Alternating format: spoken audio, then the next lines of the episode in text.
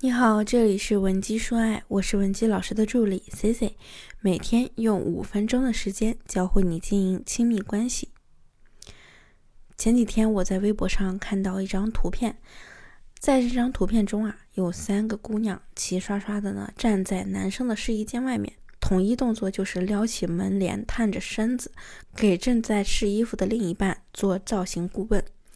不论结婚与否，男人啊。衣食住行呢，各个方面几乎都会让我们女人操心不止。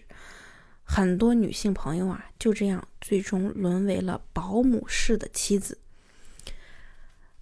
为什么在一段关系里，我们女人会不知不觉的慢慢变成一个付出者呢？其实主要原因在我看来呢有两个。如果你想了解今天内容的完整版，或者你也有问题想要我们帮你解决，可以添加分析师的微信。文姬零七零，文姬的小写全拼零七零，我们一定会有问必答。那么第一个主要原因啊，是女人过度的大包大揽，让男人没有办法在婚姻中成长。我之前有个学员叫子涵，子涵呢一直以来啊，在婚姻里就扮演着一个大包大揽一切的传统妻子角色。婚前呢，她丈夫张伟啊，对子涵来说是一个体贴入微的男友。在子涵父母观察两年多之后啊，终于才松口，把二十七岁的女儿嫁给了张伟。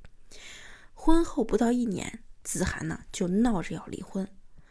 子涵的父母呀，也是急忙连夜过去，想问清小两口啊到底是发生了什么大事。那了解过后呢，才发现他们的婚姻呢没有出轨，也没有家暴。张伟呢每个月工资一下放，他就准时交到子涵手里。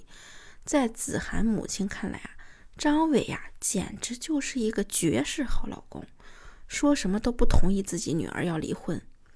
那为了离婚，子涵呀就摆出了一大串理由来说服自己的父母。比如理由一，张伟呢一下班就躺在沙发上打游戏，叫他拖个地永远都叫不动。理由二，在婚前，子涵有自己的社交圈子，可是结婚以后呢？日子没有变得更好，他还不如一个人过得更舒心。理由三，家里的家务活呢，张伟是一点都不插手，全部是他自己在做。理由四，和婚前截然不同，婚后的生活呢，让子涵觉得自己就是养了一个没有自理能力的大儿童。理由五，张伟现在从来不给子涵买礼物，生活啊越来越没有仪式感了。虽说子涵说的这些理由呢，都不是什么原则性的问题，但是我想明眼人怎么看都会觉得他们的婚姻啊并不幸福。而子涵的母亲呢，听完这些理由后呢，依然是不支持他离婚，而且还是强烈的反对。他的理由主要是中国啊，从古至今婚姻都是男主外女主内，打理好家务呢。在母亲的眼里，就是女人的分内事。婚前不用做家务，是因为那个时候没有义务照顾男朋友。但是婚后，他是你老公了，所以呢，咱们就得去照顾老公。那听到岳母这么向着自己，子涵的老公当下就得意的对她说：“听到没？妈都这么说了，婚啊，我看你就别离了。你要是离了婚再找二婚的女人，未必能找到比我更好的。”再怎么样，我也不出轨不家暴，我工资都每个月上交给你，已经很好了。而子涵呢，本来也不是什么刚烈的女人，在听完母亲和丈夫的劝说后呢，离婚的事儿啊就这么耽搁下来了。可即便这样，他们的婚姻问题依然存在。她每天和张伟在一起啊，依然是不开心。那么，子涵和张伟的感情是什么时候开始变质的呢？其实我们从子涵母亲的身上就可以看到，他们的婚姻呢肯定不会幸福。结婚的时候，婚房明明还在装修，小两口呢还要和张伟的父母住一段时间。为了不让婆家有画饼，子涵的母亲啊特别交代他：“你去了人家家呀，家务活一定要干。”千万不要当着你公婆的面使唤你丈夫做这个做那个，每天呀都要把家里收拾得干干净净的，让你老公下班回家看到干净的房子，吃到热腾腾的饭，把这些做好了呢，婆家人才会喜欢你这个媳妇。新婚后的张伟呢，看到子涵和婚前完全不一样了，于是啊，就心安理得的做起了甩手掌柜。就连和父母分开住之后呢，他也不会在家务上分担一点点。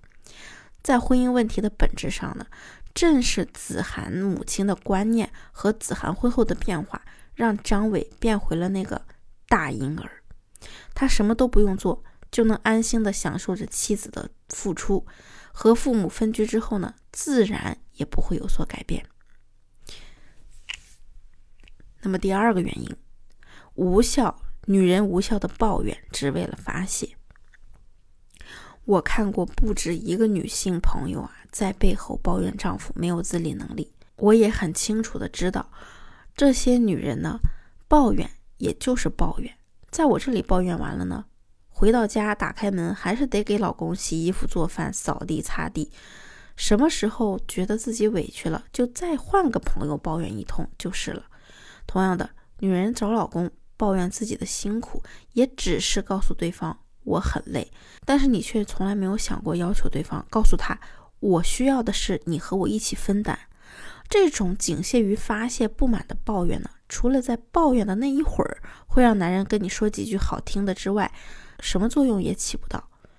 那么，女人在婚姻里要怎么抱怨才能改善自己的处境呢？我就教你两个实用的方法。第一个呢，就是尽量试着掌握撒娇的技巧。我没有让你完全变成一个擅长撒娇的女人，至少你也能在需要的时候用得上这个技巧吧。撒娇比责备更容易让男人听进去，用责备的方式呢，可能会让你们两个人都挺心烦的。最坏的结果呢，就是男人压根儿不想回家继续听你责备。所以啊，即便是抱怨，咱们也要用方法让男人心疼你，而不是一听你说话的语气就自动屏蔽你。比如说，他从来不做家务，你就可以在他下班的时候跟他说：“今天辛苦你了，你先去沙发上躺一会儿吧。等会儿你拖下地，我还有几个菜没炒。”或者呢，你就说：“我刚下班就开始做饭了，地都没来得及拖。你一会儿休息好了，帮我拖个地，我给你做点好吃的。”既然你知道你老公一下班就会躺着玩手机。你就让他玩，比起一下班就让他做家务，这更容易让他接受。所以啊，咱们就让他休息个十分八分的，让他做家务的同时呢，也要让他知道你也很累，一下班你就在忙，他没理由不和你一起做家务。那么第二，不要为男人善后。我发现咱们女人呀，发泄时抱怨啊，有一个特点，就是抱怨归抱怨，事儿呢还是得做。比如说，现在大部分家庭的现状就是，你可能想叫你丈夫把水池的碗洗了，对方呢回应你，打完这局我就去。结果呢，打完游戏之后啊，他又开了一局。这个时候呢，你默默的只能把碗洗了。洗了之后啊，越想越气，越想越委屈，就开始抱怨对方。这个时候啊，你丈夫说了一句话，可能会让你更生气。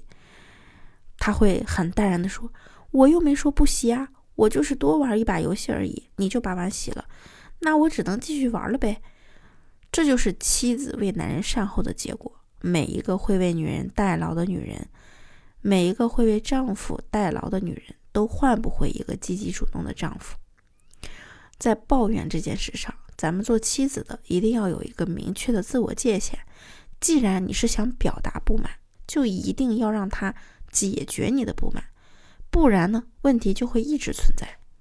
所以啊，咱们呢不要把力气浪费在无效抱怨上，那完全对你的生活不起任何改善作用，也给不了你任何安慰。如果你现在也想挽回另一半，或者你也有感情问题，希望我们帮你解决，你也可以添加我们的微信文姬零七零，文姬的小写全拼零七零，发送你的具体问题。即可获得一到两小时免费情感咨询服务。好了，我们下期内容再见。文姬说爱，迷茫情场，你的得力军师。